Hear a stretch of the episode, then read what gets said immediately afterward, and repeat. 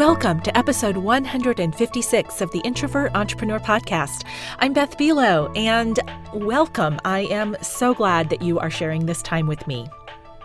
If you've been hanging out with me for a while, you know that I first trained to be a professional musician prior to entering the worlds of nonprofit administration and entrepreneurship and coaching. I started playing the clarinet in fifth grade, joining band about a month after my fellow students had already started. My type A personality and immediate connection to the instrument meant that I practiced constantly, much to the consternation, I'm sure, of my parents and neighbors. But the result was it only took me two weeks to go from last chair in the clarinet section to first. And in the band world, the first chair clarinet is a leader, often acting in the same role as the concertmaster in the violin section of the orchestra. Looking back, it was probably my first experience with being seen as being the best at something or being seen as a leader. From that point on, I saw myself as a leader, and as such, others saw me in that way and mentored me in that direction.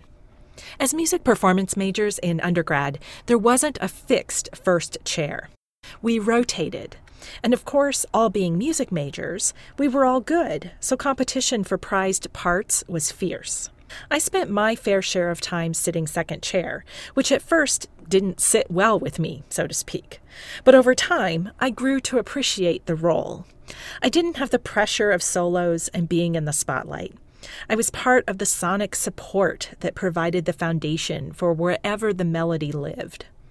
As a choir alto, I appreciated that the harmony my part added made the sound richer than if the leader in the first chair was just playing alone. And most of all, I realized that there was an art to being a good second chair performer. I didn't need to be the leader to have a voice or to make something beautiful. I could focus on being the best I could be without the stress of first chair responsibilities. Of course, I still loved being first chair when it was my turn, but the second chair experiences taught me that commitment and excellence mattered, no matter if one was a leader or a follower playing a supporting role. It taught me that every member of the team was important and that the attitude and buy in from the followers could make or break the leaders. My guest today helps us to explore what it means to be a good follower in a world that puts leadership on a pedestal. This is important information not just for followers, but for leaders as well. As I mentioned towards the end of the interview, people don't leave jobs, they leave bosses. If followers can learn to embrace their role and leaders can learn to set their followers up for success, then maybe there will be more respect and trust up and down the ranks of an organization. And this is true whether you're a cog in the wheel, so to speak, or the founder of your own company. So let's get on with the conversation. My guest today is Norman Baldwin. He is professor of political science at the University of Alabama, where he has served as director of graduate programs, undergraduate programs, and the Master of Public Administration program. Arguably UA's most highly honored faculty member of the 21st century, Baldwin is the recipient of the Morris Mayer Award, Buford Peace Award, Other Club Person of the Year Award, Outstanding Commitment to Students Award, Service Project of the Year Award, and the Samuel S. May Award. And we are talking to him in the context of his new book called Winning at Following. You'll find links to Norman's book and other resources mentioned in this episode in the show notes at theintrovertentrepreneur.com. Hi, Norman. Welcome to the Introvert Entrepreneur Podcast. I am happy to be welcoming you to the show today. Well, thank you. I'm excited to uh, visit with you. Well, what is making you smile today? Well, interesting enough, my mother's making me smile. Uh, mm. She's in a unique situation where she is uh, in hospice. She's uh, actually in the process of dying. She's blind mm-hmm. and demented, but she is just this incredibly happy, pleasant person. Uh, she doesn't remember a lot, but when I'm with her, um, she loves to sing, and she just brings a smile to my face thinking about her. Oh, nice. I've heard, you know, there's so many stories about like the importance of music and how much that is a, a comfort and uh, something that um, helps the quality of life of someone that's in your mother's condition. Yeah. Um, so that's lovely to hear. Well, it uh, it's a riot. She her memory is shot, but she remembers the lyrics to a lot of old songs from the 40s. yeah, isn't that amazing? pretty cute. Yeah, yeah the is brain amazing. is amazing. yeah. Well, I want to start out by offering some context to listeners about, um, Okay. but as we jump into the conversation, about where you fall on the introvert extrovert spectrum and how has that awareness influenced your path?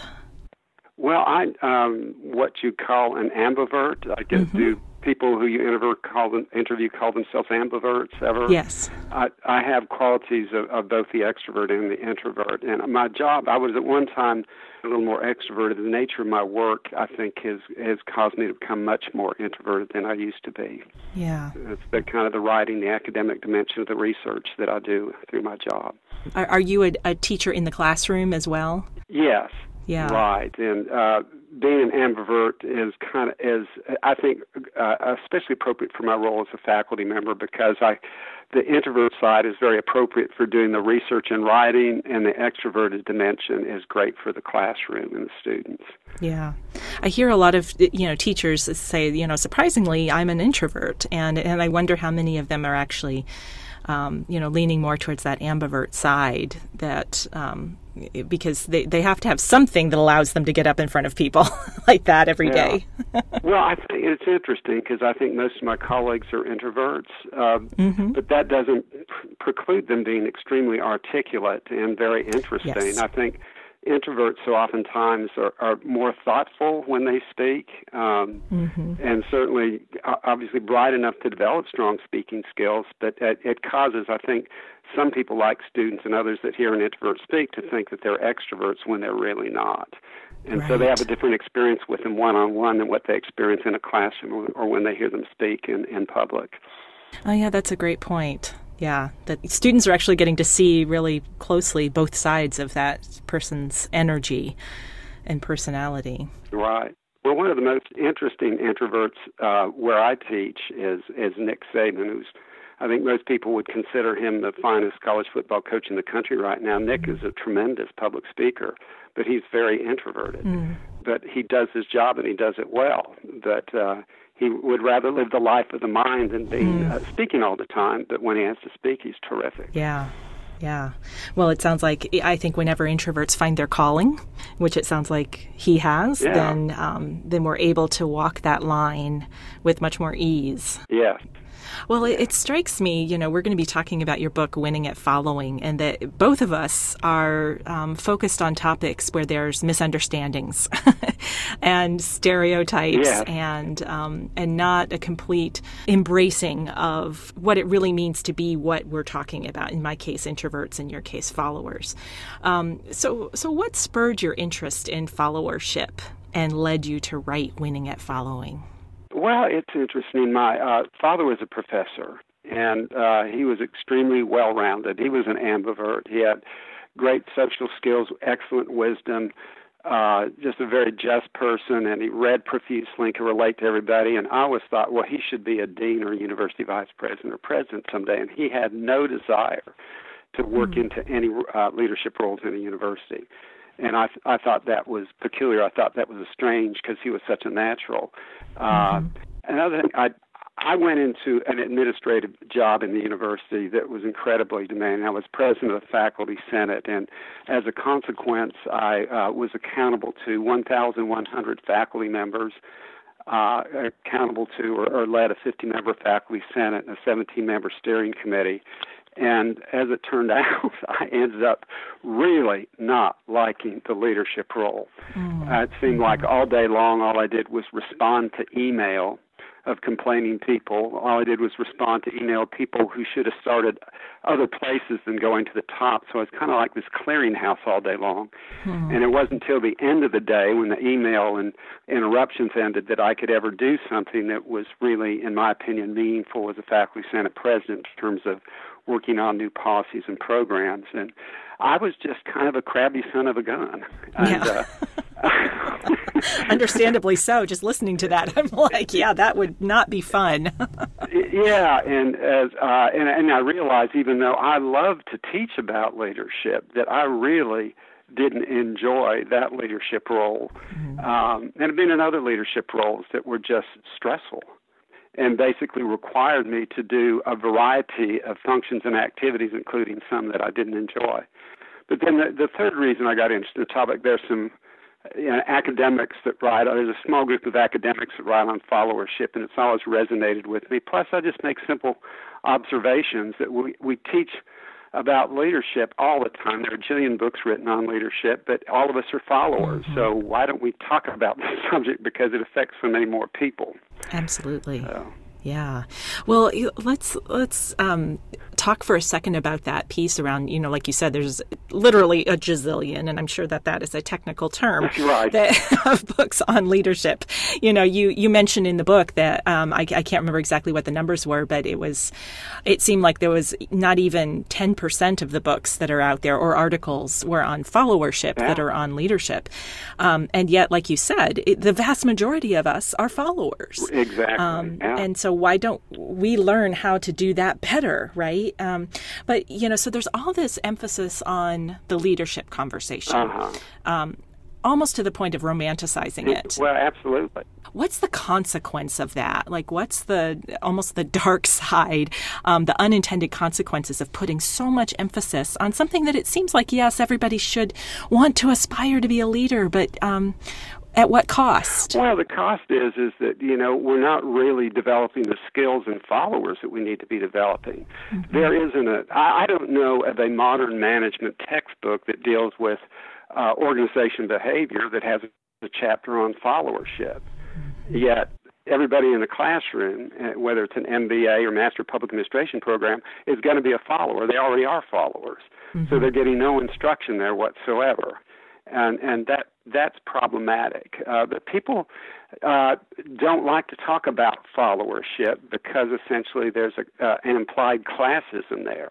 Yeah. Um, and I, I think that's problematic, and we try to use a language that prevents this sense of classism. But uh, uh, and people even talk about managing up instead of followership and subordination. But uh, mm-hmm. uh, yeah, I mean it, it's problematic because again we're all followers, and yet nobody's getting any instructions on how to be a great follower. Yeah, it seems that um, that we we almost shame the the follower role. Um, that in in some cases the leadership is so revered that we think that if you're a follower, that is not a desirable position to be in. Um, even though we're all there, like you said, at some point. Yeah, well, and, and the thing is, there so many great jobs are follower jobs. Yeah. So yeah. why would you aspire to be a leader when, for example, uh, as an academic who does research, that you can do research all your life and never have to worry about all the demands that are placed on a dean or even a department chair. Mm-hmm. So, yeah, my father loved being in the laboratory. He was a microbiologist. I love being in the classroom teaching my students mm-hmm. uh, instead of you know being in the dean's office. Um, yeah.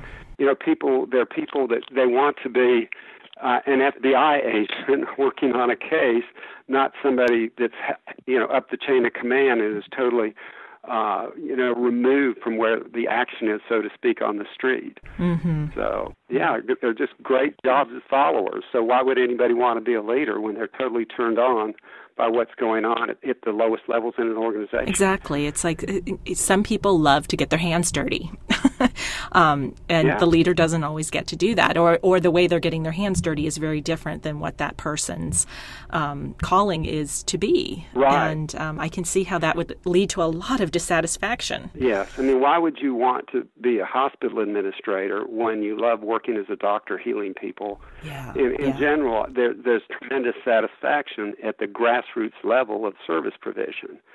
So, you know, it's the social worker and the police person on a beat and the physician, et cetera, the architect that's working with the clientele directly that has such huge satisfaction in their jobs.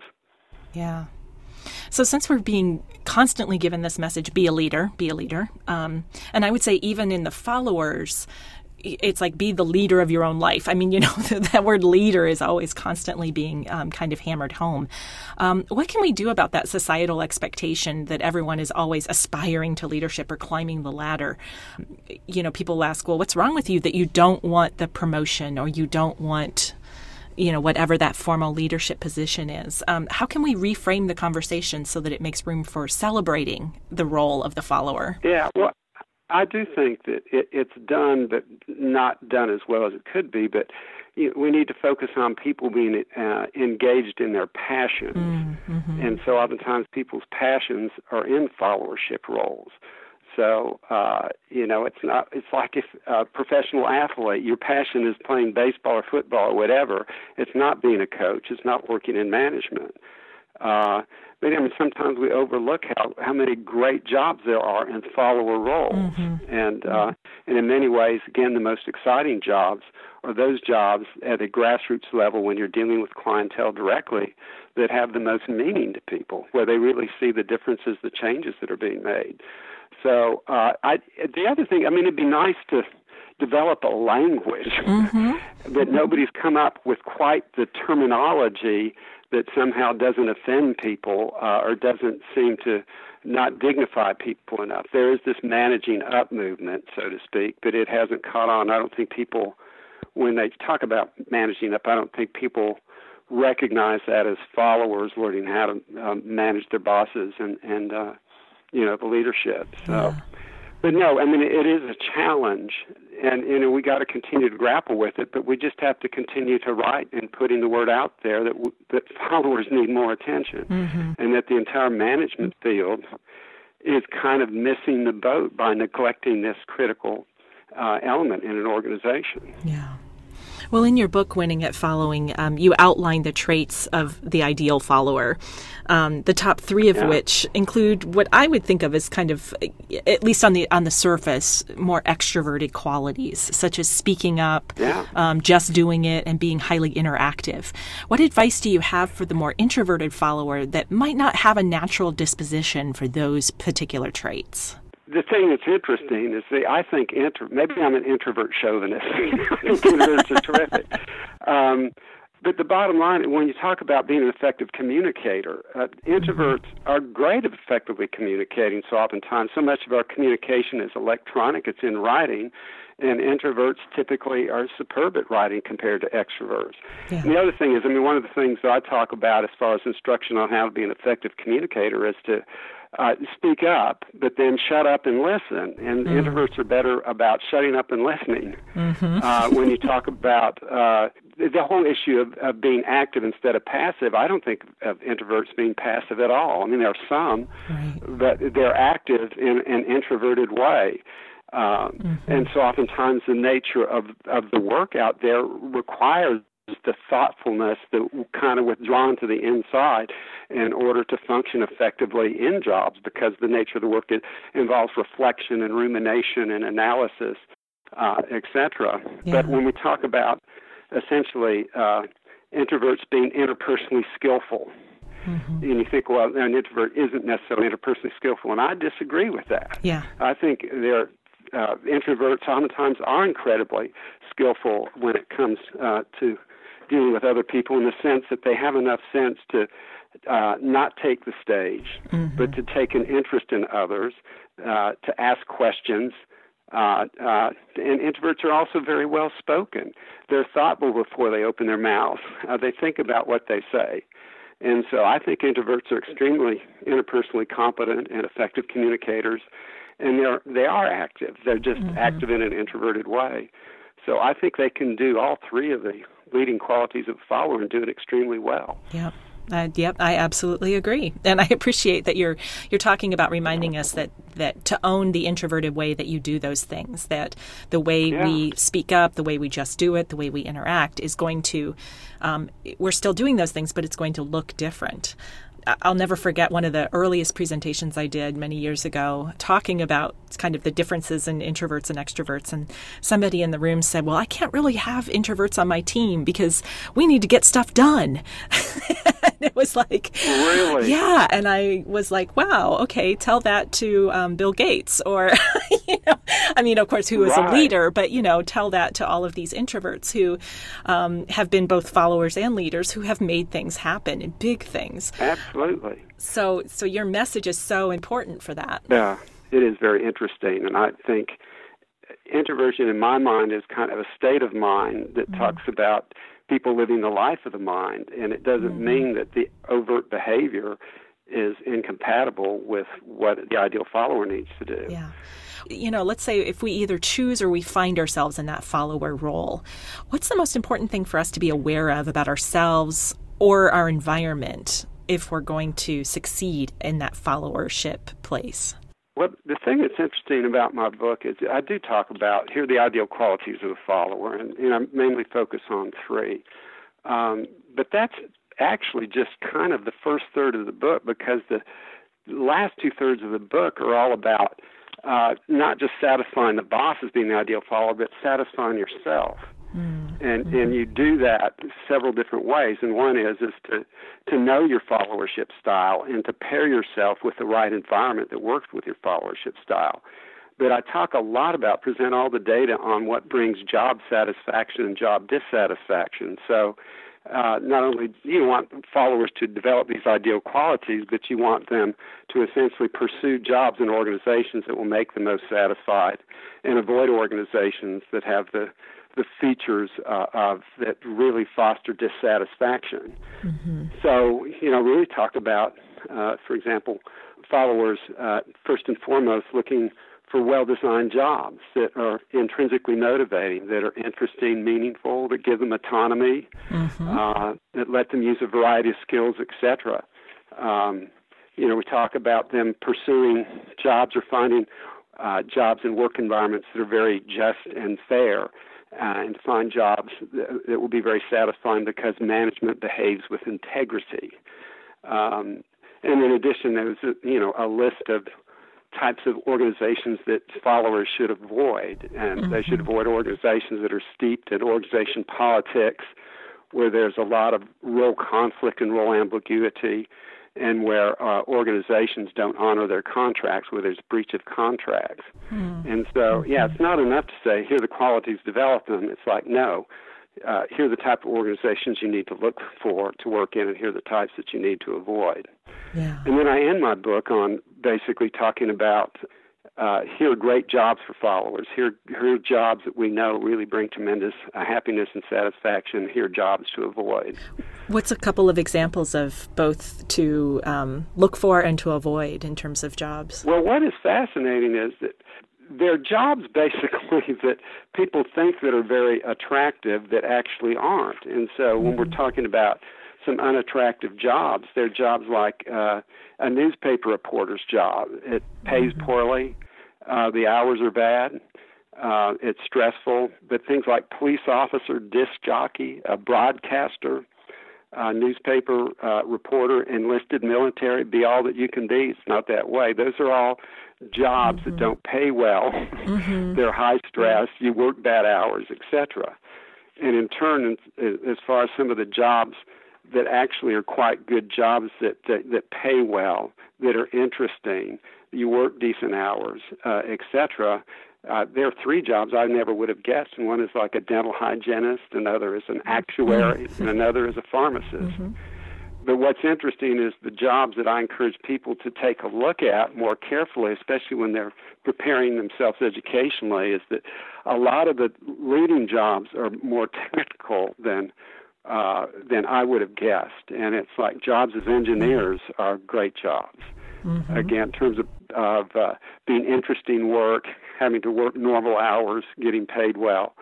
Uh, jobs as you know, like uh, dealing with computer, computer analyst, and jobs associated uh, with the general area of finance, being a financial planner, a financial analyst, a portfolio manager. So, and so some of these you wouldn't guess were great jobs when it turns out when they do systematic research that people actually love these jobs uh, mm. that we wouldn't think were all that great, and then some of the jobs we think are great, people actually don't like them very much. right, life's cruel joke. yeah, well, exactly. Well, what do we do about then those jobs that you listed, like a you know police officer and broadcaster and newspaper reporter? Those are like necessary jobs to a, a functioning and healthy society. So, yeah is there a, a, a, place like do you have hope for those um, in terms of what you found yeah well here's the deal is that you know what i t- have taught in the classroom for the past 36 years and will emphasize this in my book is that we teach the very best theories. We teach uh, essentially what has the greatest probability of working. Mm-hmm. Uh, and so nothing is a perfect explanation in the softer sciences. And so what I teach is that in the absence of complete information, go with your best generalization. Mm-hmm. And the best generalization for most people is don't become a cop or a newspaper reporter. uh, but in the presence of complete information, it may be that you are meant to be a newspaper reporter. Yeah. It fits you perfectly. You are meant to be a police officer. Um, and it, it's interesting uh, that, yeah, I mean, all the unattractive jobs can be the ideal job for uh, a unique person mm-hmm. who is extremely well suited. But when we talk about the average Jill or Joe, uh, there are certain great jobs that people wouldn't think were great jobs, and there are certain bad jobs that uh, seem to have a lot of appeal. Yeah. Well, it, it, seems to bring me back to my original observation about how you and I are talking about a similar dynamic in our society. And and what you just said there is about like we can say there are certain things that are ideal or not ideal, but in the end, it com- the most important thing is to have awareness about your own skills, your own interests, your own passion, Absolutely. and to pay attention to those and to, and to go into it with eyes wide open. Right. And um, I would, but the other thing is, I think people need to go into uh, their education with eyes wide open so that mm-hmm. they would take a course in civil engineering, for example, or uh, take a course in financial markets uh, in order to, to see whether, yeah, this actually is something they'd be interested in or it really misses the boat. And I uh, know in my, my own personal experiences and, and pursuing careers and all, I never thought of being an architect, but and getting to know what architects do and of my natural inclinations as an adult, I should have seriously considered becoming an architect, but I just didn't think that was mm-hmm. a very interesting, stimulating job when I was younger. Yeah, I've always thought our education system is kind of flawed that, you know, we're 18 years old and we're expected to declare a major and invest thousands and thousands of dollars in something that influences our future. so um, yeah, yeah. so I appreciate that message, and and I feel like you know it's never too late to start. Um, yes. Uh, there's that proverb. Uh, what is it? The best time to plant a tree is 20 years ago. The next best time is now. Um, oh, that, that's great. I love that saying. So yeah, well, well, what is the most surprising or enlightening finding to emerge from writing "Winning at Following"? Well, I think those bad jobs that I didn't think were bad jobs, police officer, newspaper mm, reporter, mm-hmm. enlisted, that was surprising, as well as uh, finding out that a dental hygienist and an actuary and a pharmacist jobs were great jobs. But um, besides that, uh, I uh, couldn't predict the leading qualities of a follower. Mm-hmm. Uh, now I've heard people, some people say, "Oh, it's common sense," and I say, "No, there, you know, there have been 300 qualities offered as the ideal qualities of followers, and I guessed they would have been you want somebody that is competent, honest, and responsible. Mm-hmm. Right, right. and I almost think submissive, I, which is terrible. But. and so it was, and and and you know, and I encourage other people to read the book, or to, I in the book I have people guess what they think the ideal qualities are to demonstrate that uh, something isn't as common sense as we think. Because uh, yeah. you know, I, a lot of people that I've talked about the ideal qualities they miss when they guess.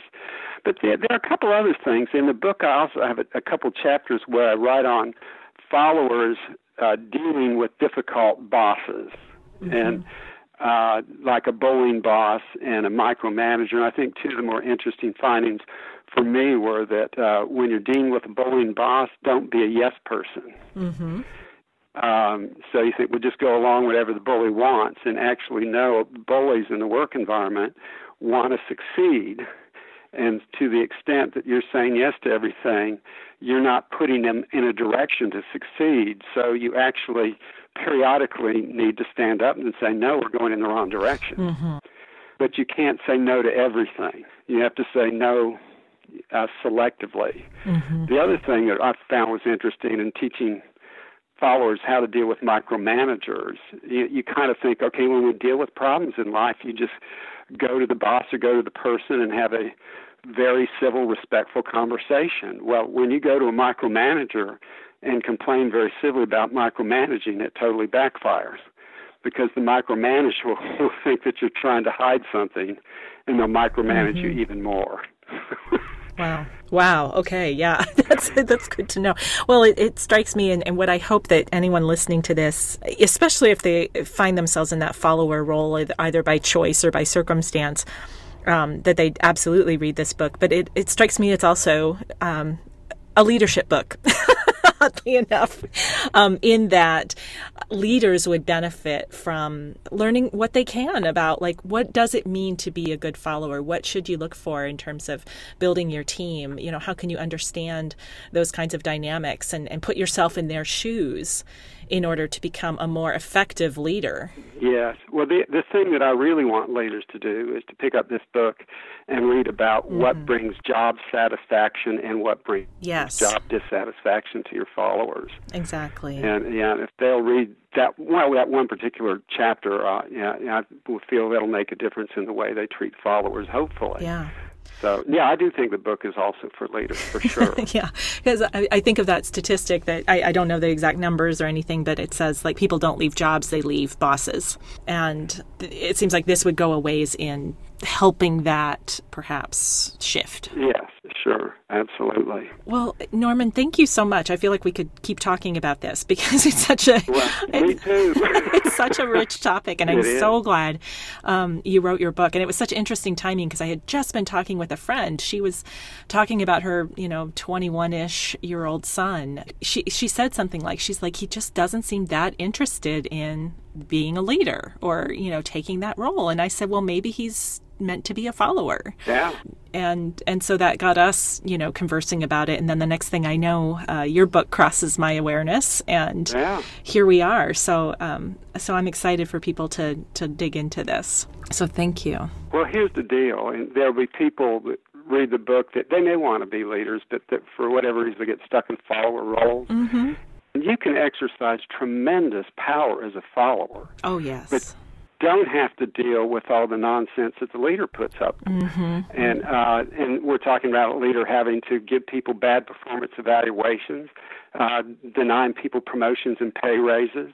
You can avoid essentially firing people, yeah. giving them bad assignments, resolving the conflicts with other employees that you end up having to mediate.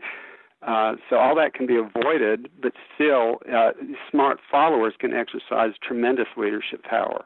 Absolutely. Uh, through any number of ways, uh, through working the informal network and working closely with leaders and other informal leaders, etc. Mm-hmm. Well, your book is going to help them be stronger followers, and that's a gift. So thank you so much for doing that. Well, thank you. I want to wave a magic wand. Okay. and, and grant you a three week vacation on Introvert Island. Okay. And as part of the deal, you can only take three books with you. Okay. What would you take with you and why? Well, th- that's a great question, and I, I've got three favorite books, but I thought I've already read them.